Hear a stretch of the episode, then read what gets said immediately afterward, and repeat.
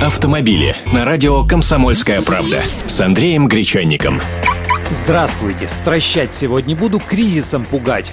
Продажи новых машин с прошлого года падают, программа льготного автокредитования прекращена. Вот и автопроизводители решили отреагировать. Первый тревожный сигнал – руководство компании Ford Solers решило почти на два месяца остановить конвейер российского завода во Всеволожске.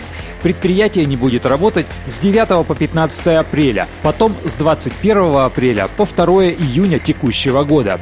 А после этого завод перейдет на односменный режим работы. Хотя еще в прошлом году предприятие, где выпускают модели Focus и Mondeo, работало в три смены. Естественно, грядут сокращения. 700 работников будут уволены по сокращению штата. При этом предприятие готовится к запуску новых моделей. Уже начали сборку компактного кроссовера EcoSport. Планируется выпуск компактного бюджетного седана. Но это на другом их заводе в набережных Челнах. Это бывший завод малолитражных автомобилей, где раньше выпускалась АК.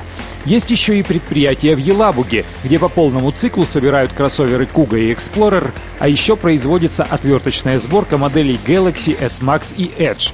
Там тоже перейдут на работу в одну смену.